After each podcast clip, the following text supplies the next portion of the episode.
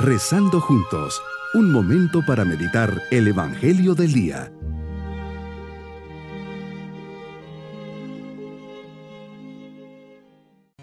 Les saludo con especial cariño en este día 6 de agosto, fiesta de la transfiguración del Señor, fiesta nacional en nuestro querido país El Salvador. Por eso dirijamos nuestra oración a nuestro divino Salvador del mundo diciendo, Jesús nuestro Salvador, en este día me uno a ti, dirigiéndote mi vida y mi corazón. Espero en ti porque eres fiel a todas tus promesas. Ayúdame a conseguir una esperanza plena, llena de confianza en tu amistad, una esperanza que rechaza cualquier pensamiento de desánimo y desconfianza, una esperanza que confía plenamente en ti. Jesús, en ti confío. Tu palabra como lluvia caen a mi vida para empaparla y alimentarla, y no regresa sin dar buenos frutos. Hoy nos ofreces las palabras del Evangelio de San Mateo, capítulo 17, versículos 1 al 9. Hoy, Señor, invitas a Pedro, Santiago y Juan a que te acompañen a una experiencia única. Subes a lo alto de una montaña a orar, el monte Tabor. Estás orando, sí, para variar estás orando y siempre este es tu gran mensaje. No dejen de orar. Tú mismo nos dijiste que tenemos que ser constantes y perseverantes en la oración. Por eso estamos dejando día a día estos momentitos para seguir tu ejemplo. Qué impresionante habrá sido ese momento. Mientras orabas, tu rostro comienza a cambiar. Qué sublime instante. Comienza una verdadera transfiguración. Tu rostro resplandece, se diviniza así como tus vestidos brillaban de blanco. Una verdadera experiencia para tus discípulos. Ven la otra cara de la moneda. Ya conocían la humana, ahora les toca ver la divina. Por eso eres el Salvador del mundo. Para eso habías venido, para enseñarnos el camino al cielo y confirmarnos que tú eras verdadero Dios y verdadero hombre. En medio de este acontecimiento aparecen Moisés el profeta de la ley, y Elías, el padre de los profetas.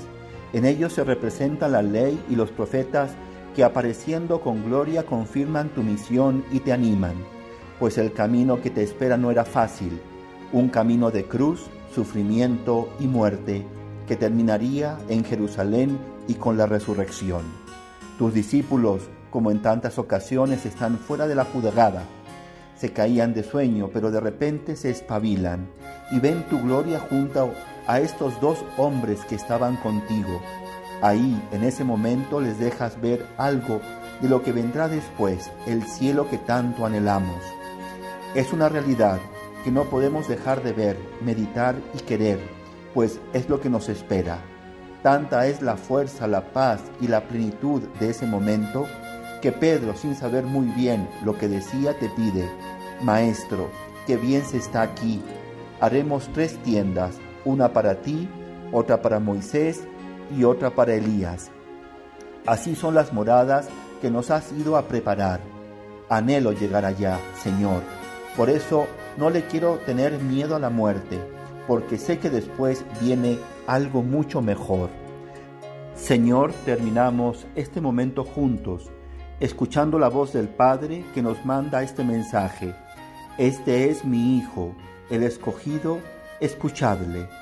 Sin duda que este es un momento solemne, que hay que guardarlo en el corazón, en silencio, y no dejar de meditarlo. Tú eres el Dios con nosotros, que viniste al mundo y cada día renuevas tu presencia entre nosotros a través de la Eucaristía y te transfiguras. Eres el sol invictus que no dejas de resplandecer y esto nos llena de esperanza, paz y confianza, y que en medio del dolor y del sufrimiento siempre está tu presencia que consuela y fortalece. Hoy, Señor, mi propósito es consagrar mi país a tu divinidad, a tu designio de amor, y volver a tener esperanza en medio de los males del mundo que nos acechan, sabiendo que tú los has asumido y cargado, y lo haces como Dios. Mis queridos niños, Jesús se presenta como Dios y su rostro brilla y sus vestidos resplandecen. Nos deja ver un destello de lo que es el cielo y el Padre nos pide que le escuchemos y sigamos sus consejos. Cada día pídanle a Jesús que más personas se encuentren con Él, que haya paz y que los hombres se amen y se respeten. Que Jesús, Salvador del mundo, nos traiga su paz y su bendición. Y la bendición de Dios Todopoderoso, Padre, Hijo y Espíritu Santo, descienda sobre todos nosotros y nos dé la esperanza de un mundo mejor. Bonito día.